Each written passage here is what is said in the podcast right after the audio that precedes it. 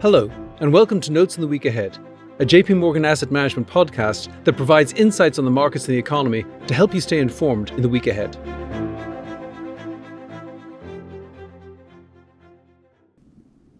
Hello, this is David Kelly. I'm Chief Strategist here at JP Morgan Asset Management. Today is January 17th, 2023. Last Friday afternoon, amidst the lengthening shadows of a winter sun, the Treasury Secretary delivered an ominous warning. By this Thursday, the US federal debt will reach its legal limit, requiring it to take extraordinary measures just to keep paying the bills. Secretary Yellen's warning was perhaps a little premature, and she suggested that, with some adjustments, our real rendezvous with disaster might be postponed until June. But even this date is considerably earlier than many assumed in the middle of last year, due in large part to the budgetary effects of the Federal Reserve's aggressive tightening. From both an economic and a financial perspective, a failure to raise the debt ceiling would be an unmitigated disaster. Today, as in the past, attempts to gain political advantage by holding the debt ceiling hostage amount to a juvenile game of chicken, and both parties deserve the scorn of voters for not eliminating this fiscal doomsday machine years ago. Moreover, debt ceiling theatre has always acted as an easy distraction for those whose minds ought to be focused on managing the federal budget in a responsible way.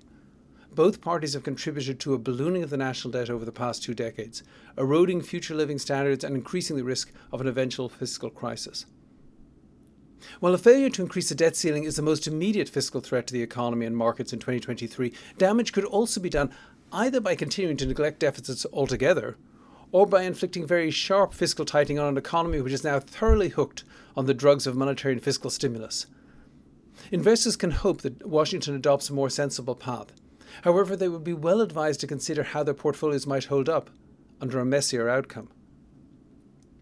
The aggregate debt limit, or the total amount of money that the federal government is allowed to borrow, was first established back in 1917 and has been raised or suspended 102 times since World War II. Most recently, it was raised to $31.385 trillion in December 2021. At that time, the actual federal debt subject to limit was $29 billion. And the Treasury had roughly 42 billion in its checking account at the Fed. This gave the federal government over $2.2 trillion in wiggle room, part of which was expected to fund a very big fiscal package.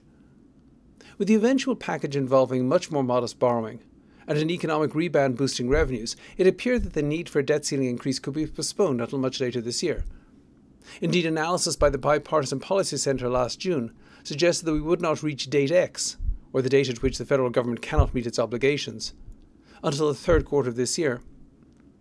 However, since then, aggressive Fed tightening has worsened the situation. In fiscal 2022, the net interest on the public debt amounted to $475 billion. However, partly mitigating this were Fed profits of $107 billion paid back to Treasury. These profits are derived from the difference between the interest earned on the Fed's massive portfolio of treasuries and mortgage backed securities and the interest that it pays on reserves, which until last March were based on a very modest interest rate of 0.15%. Since then, the Fed has raised short term rates seven times, boosting the interest paid on reserves to 4.4% and essentially wiping out all Fed profits, profits and remittances to the Treasury. In addition, we estimate that higher interest rates on treasuries will raise net interest on the public debt to roughly $685 billion this fiscal year. Combined, these two items will add over $300 billion to the fiscal 2023 deficit, resulting in a shortfall for the entire year of roughly $1.3 trillion, far below, far above the $984 billion deficit for 2023, projected by the Congressional Budget Office last May. It should be emphasized that these numbers are very rough. Much depends on April tax revenues, which are always difficult to forecast and which have been even more challenging to estimate in recent years because of the impact of the pandemic and measures to combat its effects. However, the bottom line is that as of last Thursday, the federal debt was only $70 billion below the, its statutory limit, while the Treasury Department had $310 billion on deposit with the Fed. These balances will likely be drawn down to dangerously low levels before a rush of tax receipts in April, and then exhausted by renewed deficits in May and June, even assuming the deployment of now started accounting tricks by the Treasury Department. All of this raises significant risks for investors. The greatest risk is a political stalemate results in the government defaulting on the debt. The White House press secretary, Karine Jean Pierre, said on Friday that the administration expects Congress to pass a debt ceiling increase without conditions. Meanwhile, the new Speaker of the House, Kevin McCarthy, has said that any debt limit increase should be accompanied by spending cuts, echoing the demands of some of the holdout Republican members who finally elected him Speaker earlier this month. Any increase in the debt limit will require Republican votes in the House of Representatives, and it's difficult, although not impossible, to achieve this without the Speaker's report, support. If this process gets drawn out and the Treasury runs out of money faster than it thinks, the US could quickly find itself in a similar situation to the summer of 2011, when a debt ceiling crisis triggered a market sell off and a downgrade of US debt.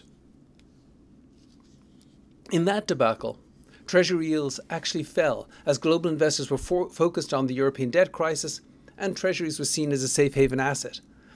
This could happen again, at least initially. However, an actual default in US Treasuries could lead to a violent reversal of this trend as investors lost faith in future payments in US debt. This could have dramatically negative impacts on a wide range of financial assets, including US bonds, equities, and the dollar. Relative winners in such an eventuality could include real assets, high quality international equities, and the government bonds of countries perceived to be more fiscally responsible. Financial chaos would presumably eventually lead to some compromise in Washington. However, this might not occur soon enough to prevent a recession and could leave some lasting scars, including a permanent increase in the cost of funding US federal debt. While investors should try to be prepared for the consequences of a debt ceiling disaster, it's also important to consider the implications of continuation of business as usual.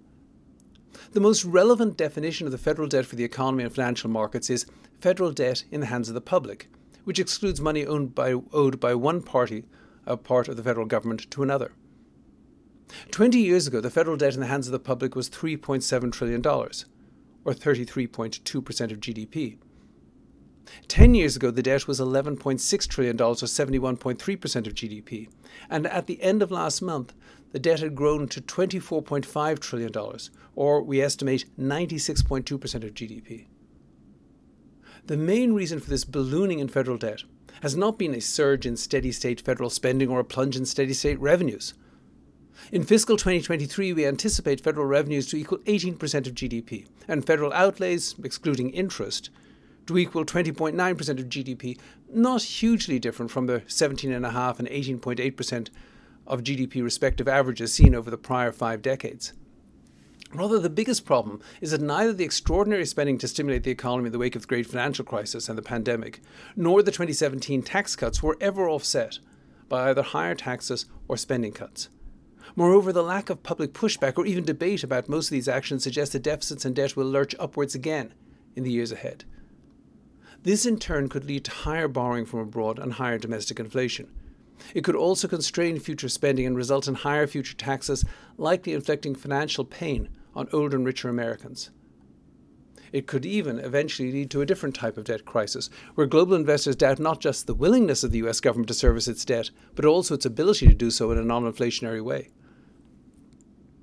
It should be stressed that it is still quite possible that, after extensive posturing, a compromise will be forged allowing for some deficit reduction in return for an agreement to raise the debt ceiling. Such fiscal restraint, in an economy already weakened by high interest rates and a strong dollar, could lead the Fed to reverse course, cutting interest rates by the end of this year. Such a scenario could ultimately be positive for financial assets. But it's also important to be prepared for a worse outcome. In the days after 9 11, the federal government suggested that everyone should have an emergency kit, which, as I remember, included items such as batteries, duct tape, and bottled water. Initially, I thought this was just a waste of money. However, once our fears of an actual attack subsided, we made good use of all these items in our day to day lives. Similarly, a debt ceiling disaster emergency kit would start with broad diversification and could include real assets and high quality international stocks and bonds denominated in foreign currencies. We, of course, hope that disaster is avoided, However, given still relatively cheap overseas valuations and the current underexposure of US investors to overseas assets, these adjustments may well make sense even if Washington doesn't trigger a debt ceiling disaster. Well, that's it for this week. Please tune in again next week, and if you have any questions in the meantime, please reach out to your JP Morgan representative. This content is intended for information only based on assumptions and current market conditions and are subject to change. No warranty of accuracy is given. This content does not contain sufficient information to support investment decisions. It is not to be construed as research, legal, regulatory, tax, accounting, or investment advice. Investments involve risks. Investors should seek professional advice or make an independent evaluation before investing. The value of investments and the income from them may fluctuate, including loss of capital. Past performance and yield are not indicative of current or future results. Forecasts and estimates may or may not come to pass. JP Morgan Asset Management is the asset management business of JP Morgan Chase & Company and its affiliates worldwide.